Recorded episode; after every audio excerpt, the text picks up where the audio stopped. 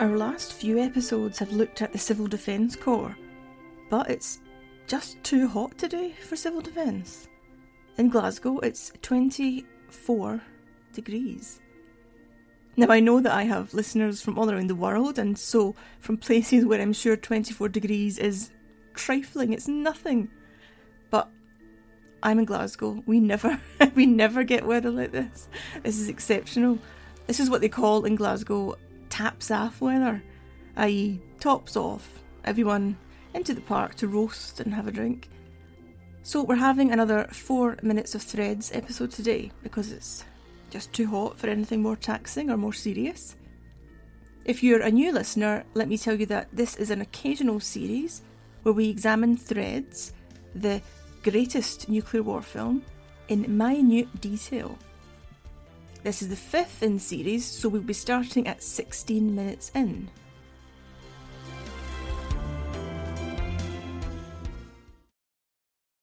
Our 60 minutes starts with Mr. Sutton, the leader of Sheffield City Council, making preparations for the coming nuclear war. And yet, he's in a relatively jolly mood. At this stage, of course, there's always the hope that, like the Cuba crisis, for example, this will all blow over. Perhaps the politicians will knock some heads together and sort everything out, and the world will be saved from nuclear annihilation. Or maybe Sutton's just so utterly professional that he's getting the job done, no matter what worries and awful black depths his emotions may have plummeted to. Or maybe he's in denial. Although we might assume that a man able to climb the dizzying heights of Sheffield City Council would be relatively sensible and hard headed, and so wouldn't slip into psychological denial. So let's just say that Sutton hasn't given in to anxiety or dread or fear. He's chipper and he's getting things done. In fact, he's so chipper that he's happily scoffing food whilst he makes some awful phone calls. And he even cracks a joke with his secretary about Argentina. Remember, of course, uh, Threads was made, broadcast rather, in 1984, and so the Falklands War wasn't so long ago. And so he jokes that the he hopes the corned beef which we have in our food stores isn't from Argentina. So there we have Sutton, the leader of the council, joking, chowing down, seeming quite relaxed. After discussing the food stocks, he moves on to discussing the supplies for first aid posts. Now we've looked at first aid posts, or FAPs as they were abbreviated to, in a previous episode called The Nuclear NHS.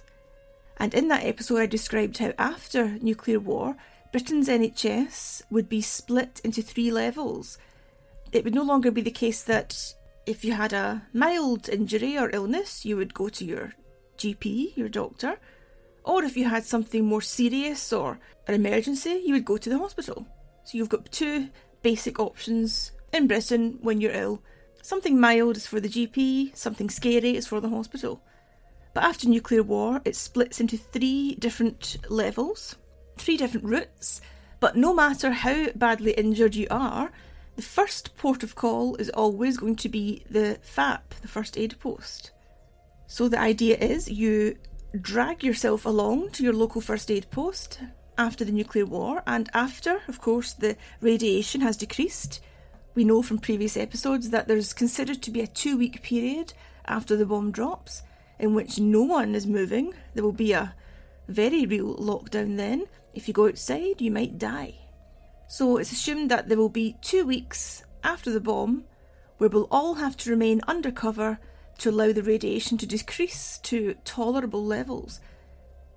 So when the two weeks are up, the idea is you drag yourself to your local first aid post and that will be sited in a local school, a local library, a local community centre, perhaps even your GP surgery itself if it's still standing. You drag yourself down to the FAP, which is staffed not by doctors, not by nurses, but by volunteers trained in first aid. And in Britain, that will mean volunteers from the Red Cross or the St John's or St Andrews ambulance brigades. So when you drag yourself into the FAP, you're met by a volunteer who will give you basic medical help, of course, basic first aid. Now, he said the system had three levels, so they ideally would patch you up and send you home. Or, if you're requiring a bit more attention, if you're very badly injured, you will be forwarded on to a casualty collecting centre. And from there, I won't go into this in detail because it's all in the episode called the NHS, uh, the nuclear NHS. But from the casualty collecting centre, if you require further help, you will be sent onwards to the hospital. But you will only be sent onwards to the hospital if you have a decent chance of survival. If you're delivered to the casualty collecting centre, which will have doctors on site, and if they say he's a goner, there's not much we can do, at least not without using up a whole lot of staff and resources, then you are tucked away into a separate area in the casualty collecting centre and you're left there to die. But as I say, that gruesome stuff is all in the nuclear NHS episode. Let's get back to threads. So, the first aid post, which Mr. Sutton is um, inquiring about, he exclaims uh, when asking what supplies they have, What is that all? Is that all they've got? And he's quite right in saying that because in reality, first aid posts wouldn't have had a lot of fancy equipment or lots of medicines. They don't even have doctors and nurses, as we've discussed. And I found something in the archives, again, it's in that previous Nuclear NHS episode, which talks about the stocks and supplies for first aid posts, and it makes clear that they are seen as the well, they are the bottom of the tree. They're not going to get anything fancy. That's going to be reserved for the upper levels of casualty collecting and hospital. So your first aid post has the very basic stuff. It might not even have medical equipment. It might have, as this quote reveals, sheets torn into bandages, splints from floorboards, scrounged sterilising outfits or improvised ones, and local vans to act as ambulances. So there we have the equipment and the gear for the first aid post might have to be scavenged from sheets and floorboards. So their threads is very accurate when it has Mr. Sutton saying, What? That's what we've got for the first aid posts. They were going to be very basic and very bare because, again, as we've discussed previously, the NHS after nuclear war didn't want to see you. The emphasis, at least in the latter Cold War, was look after yourself. You should have stocked up on first aid supplies at home. You should have joined up to civil defence. You should have taken a first aid training course. You should have learned to look after yourself. Now, our next scene shows us these first aid posts, or perhaps rest centres, being stocked and supplied. We jump to a school playground, the school attended by Michael, Jimmy's little brother the one who comes to a very sad end later in the film. And whilst all his pals run and play and shriek, as they do, Michael notices a van in the playground and he watches what's happening. He sees men unloading stacks of blankets from the van. So we assume, of course, that this means that his school, Hillsborough Primary, you can find it on Street View on, on Google, it's on Catch Bar Lane in Sheffield, and it still looks exactly as it did in the film, although perhaps with a nice lick of paint. Uh, we can assume that this means Michael's school is going to be used then either as a first aid post or perhaps a rest centre. The blankets which are being unloaded are all mismatched, suggesting that the stockpiling of supplies has been a bit haphazard, a bit chaotic perhaps, grabbing blankets from here and from there. And as the men unload the blankets, the children run and play. This is obviously quite a disturbing moment because we see preparation for nuclear war occurring in the school playground under the very feet of children. Children who, apart from sad eyed Michael in his parka, are oblivious to it.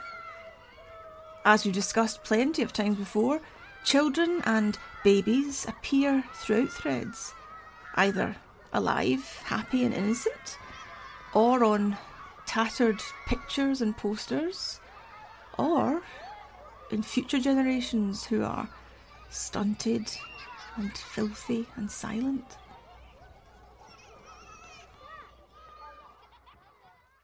But in Hillsborough Primary, for now, the kids are happy and everything would seem totally normal. were it not for this transit van unloading stacks and stacks of mismatched blankets. Another point worth mentioning before we leave the Hillsborough primary scene is that uh, as the van is being unloaded, we see two men by the side of the van who seem to be uh, not arguing, but they're in dispute about something. One man holding a clipboard, we assume is a council worker, has been told, get to Hillsborough Primary and unload these blankets. The other man with him seems to be protesting. He's pointing at the clipboard, and I read that as he's perhaps a teacher or the headmaster. And maybe he's saying, What on earth is going on here? This is a school! This is a school! You're trying to take it over as a, a, a what? Naturally, the headmaster might be quite aggrieved at the thought of this happening while the school is still open, whilst the kids are still there. He might also be aggrieved because maybe he's not been told that his school was going to be used in this way. And that is quite a, a reasonable um, guess because a lot of the time, buildings which were going to be used for this purpose, as first aid posts or rest centres or even overflow hospitals, they weren't told about it because if a council, for example, had to drop a list of all the buildings that they will seek to use after nuclear war, providing they're still standing, it would be a huge list. I've seen in the archives, um, in the Scottish National Archives, I saw papers from Aberdeen Council where they had drawn up lists of all the hotels and restaurants and discos which they were going to use as overflow hospitals or rest centres. Hotels, of course, are ideal because you've already got them stocked full of beds. You've also got a, a canteen downstairs, i.e., the hotel restaurant. And if there's a bar or a dining room or a dance floor in the hotel, you, you can simply clear it free of all its chairs and tables. And there you have empty space which can be filled with stretchers or blankets, for example. So they had a huge list of hundreds of hotels, uh, restaurants, nightclubs, um, schools, of course, uh, YMCA centres, uh, art galleries museums, colleges, which were all, as they said, earmarked for use. So someone had scouted out these locations and said, yes, for various reasons, these buildings will be of use. The council had a huge list of them, but of course they didn't go and knock on the door and say, oh, by the way, I know you've got a lovely hotel here. Oh, this is a really nice disco you've got here. Do you mind if us boys move in after nuclear war and fill it with corpses and screaming people? So, no, that would have caused panic, perhaps. That would have caused upset. And no doubt someone would have gone to the local newspaper and a big drama would have been created. The council didn't want that. They quietly wanted to send their civil defence staff out to scout locations, draw up lists, draw up plans, and do it all in a nice, low key manner. So, if your building, whether it's a school or a nightclub, was on this list, you probably didn't know about it until the boys turned up with their van, as we see here, full of blankets. So, I take that scene to be the innocent council worker saying, Look, mate, I've just been told to drop off blankets here. And the headmaster saying, Whoa, whoa, whoa, what do you mean? What, what, on earth? What are you planning to do with my school? What about the kids?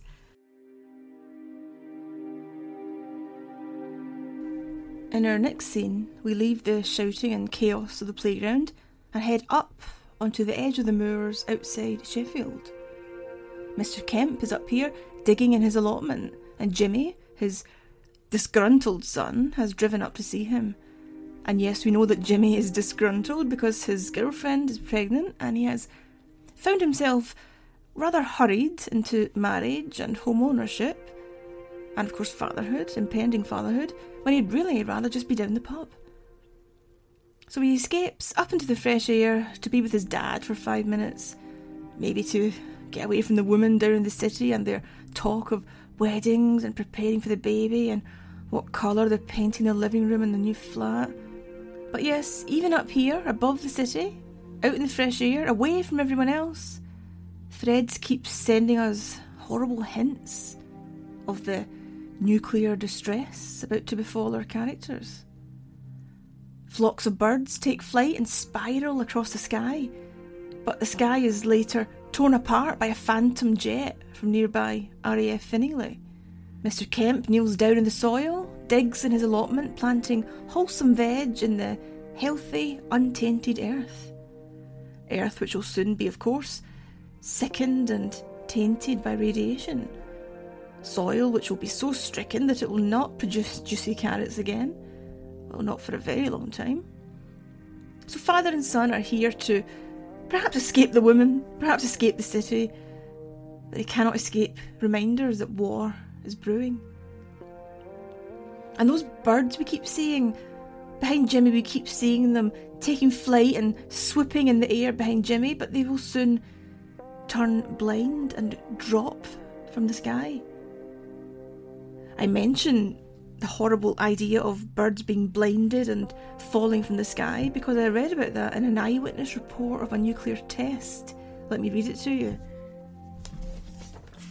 It's from the excellent book Bracing for Armageddon by Dee Garrison. And it's um, a witness giving his memory of a test out in the Pacific. He says, And suddenly I could see all these birds I could see the birds I'd been watching for days before. They were now suddenly visible through the opaque visor of my helmet, and they were smoking. Their feathers were on fire, and they were doing cartwheels, and the light persisted for some time.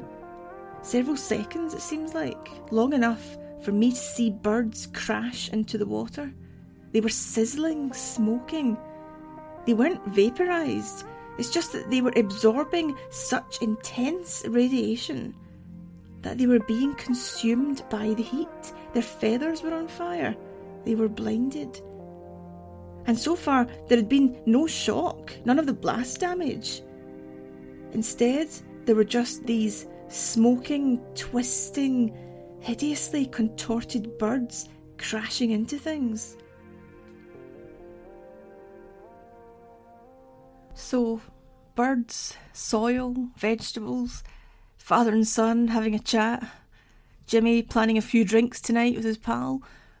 What could be more ordinary, more wholesome, more precious?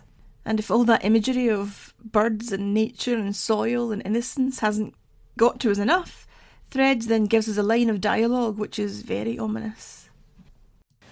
There's something going on tonight when I've had a few pints. Don't be going mad. You haven't only got yourself to think about now, you know. Why not? Might as well enjoy myself while I'm single. Not long to go now, you know. You could be right there. Yep, Mr. Kemp knows the score. Even though he's been made redundant and we were invited to perhaps gently mock him in earlier scenes, when we saw him running about the kitchen preparing dinner with a flowery apron on, implying that he's been maybe emasculated, lost his status as head of the household and breadwinner. He's yet the wisest one so far. Everyone else, as we discussed in previous episodes, is quite oblivious to the threat. Whenever a news report comes on, most people turn away or continue yapping.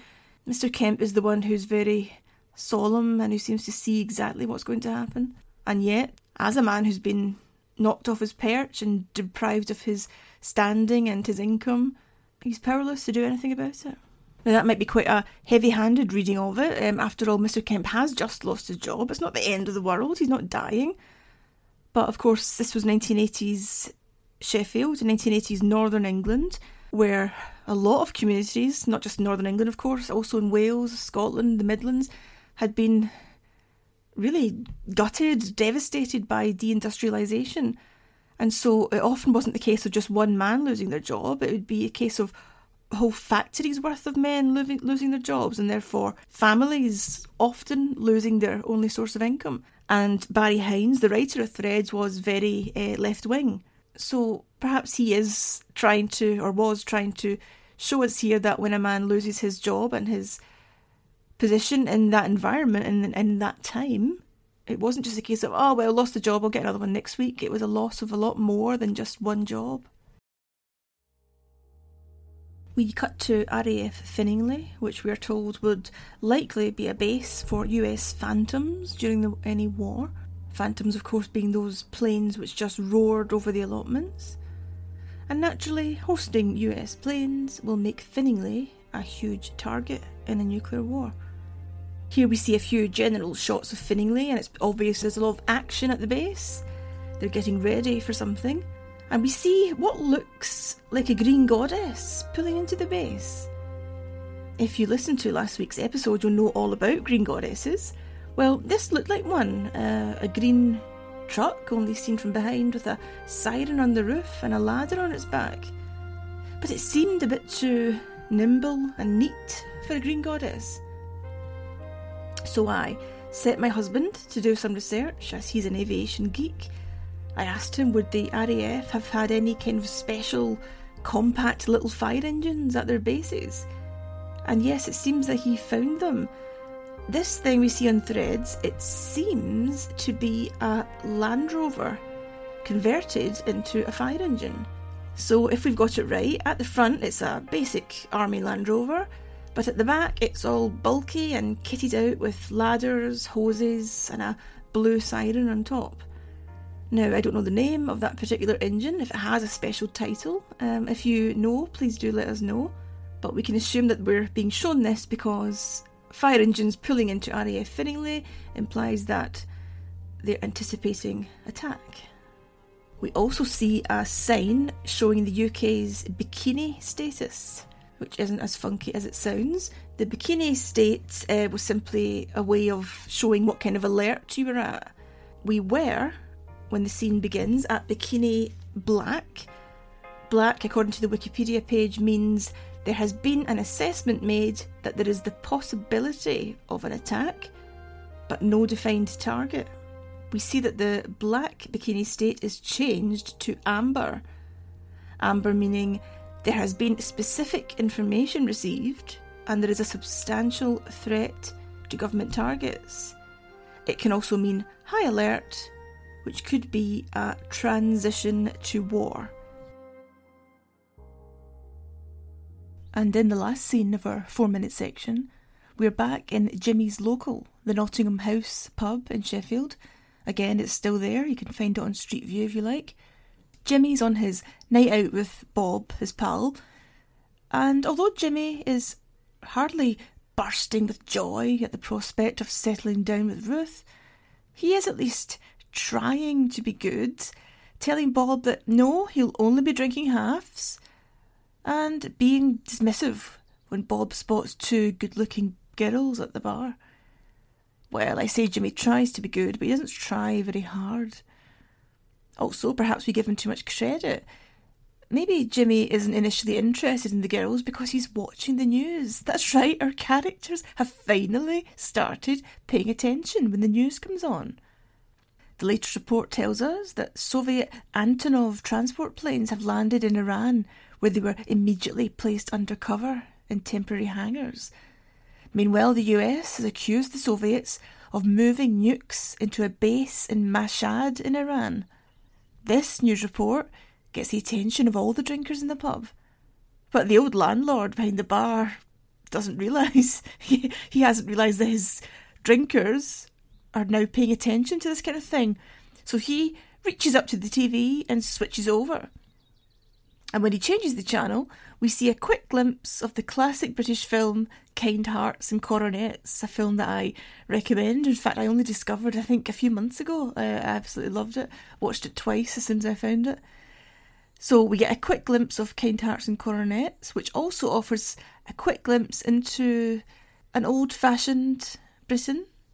Of course, the film Kind Hearts and Coronets is about destroying the aristocracy. It's about a chap who is in line to a dukedom, but he, because of various mishaps, he gets bumped down the line of succession until he's very far down, and he will only inherit the dukedom and all the wealth if lots and lots of people ahead of him die. So he, of course, bumps them off. So our little working class lad kills all these posh, entitled members of the aristocracy. So it's a film which our left wing Barry Hines might have liked. It's a film about how rotten and miserable the aristocracy are because we can't help cheering on. I can't remember the character's name, but the guy, we can't help cheering him on even as he murders all the people ahead of him in the line of succession. So maybe Barry Hines wanted a quick glimpse of Kind Hearts and Coronets for that reason. Maybe not, because we only see a tiny glimpse of it, and in that glimpse we see an old fashioned and gallant Britain with their Edwardian characters in their nice fancy togs, waltzing across the dance floor. So perhaps we're only meant to see a glimpse of old, refined, elegant Britain as a reminder of what we have lost and are about to lose even more of. So he switches on to kind hearts and coronets, but the pub all start going, hey, put that back on. So he switches the news back on. And even though Jimmy is finally paying attention, like everyone else in the pub, finally paying attention to the news, and he's trying very hard to follow it, his little face is all frowny and concentrating. He's obviously not quite a bright spark because when Bob comes back to the table with their drinks, Jimmy starts talking about the trouble in the Far East. And Bob laughs and tells him it's the Middle East. Iran's the Middle East, not the Far East. So, yeah, Jimmy, perhaps not that bright, and perhaps not that determined and loyal to Ruth either, because Bob soon has him with his full pints going across to meet the girls at the bar. And there we end our four minutes of threads. Let me thank my newest patron, Ed Carter. Thanks for joining, Ed, and for supporting my podcast. I'm also giving a shout out this week to the following patrons. Many thanks to Dan Breen, Simon Robinson, Lissy D, Eric, Tamsin Cater, Harry Andrews, Chris Carini, Louis, Sally Everett Brick, Tom Allen, Paul Jonathan Viner, Hack Green, Secret Nuclear Bunker, Gary Watson, Erika, and Lucy Stegervald. Remember, if you want to join my Patreon and support the podcast with a donation each month, please go to patreon.com forward slash atomic hobo. It's because of Patreon that this podcast will never be plagued with horrible, intrusive adverts. I earn an income through Patreon, so I don't need to resort to advertising, thank goodness. You get lots of different nuclear rewards, uh, one of which is access to some of my archives. I share some of my archives on a private Facebook page, and this week I added a, trans- a partial transcript of a BBC script from 1962 about the hydrogen bomb and what the implications are for Britain. Of course, at this stage, we were still grappling with what the hydrogen bomb meant, what it meant for our plans to fight and to survive a nuclear war, and how hopeless it would have been. But do please look at my Patreon page, and there are lots of different levels, lots of different rewards attached to each level, and you can choose whichever one you please. Of course, thanks to everyone who listens and everyone who's left me a review. Although they say the best review is one that goes by word of mouth, so if you do like this podcast, please tell your friends, particularly if you have any Cold War geeks out there who might like this one. So, we had a short break this week from Civil Defence. Um, I have been doing a string of Civil Defence Corps podcast episodes because that's the chapter I'm writing currently for my book, but I'm nearing the end of that chapter now. The next one I go on to write and fiddle with and then delete and then rewrite and then edit and then change and then sleep over and then panic about is uh, the BBC. Uh, this is a very uh, juicy chapter. I like this one. It's about the BBC. Firstly, the BBC's role in uh, educating the public or informing the public about nuclear war and the nuclear threat, and how they would have communicated the four-minute warning to us. Um, if you like that topic, I previously covered it in a podcast called The Last Word. Uh, so if you scroll back through the archive, you'll find that one there. But the BBC chapter will also cover things like threads, things like the war game. So, how they communicated the nuclear threat to us through films and documentaries. Listeners to this podcast will know one of the best document, or well, there are two excellent BBC documentaries about nuclear war, both of which thankfully are on YouTube, and that is uh, Panorama If the Bomb Drops and a QED episode called A Guide to Armageddon. And A Guide to Armageddon was made a few years before Threads and was directed by the same guy, Mick Jackson. So do please look them up on YouTube if you want to. If it's perhaps a bit too lovely and sunny outside and you want to bring your mood right down, you can do that through those uh, excellent documentaries. So, thank you everyone for listening and I'll be back next Sunday with another podcast.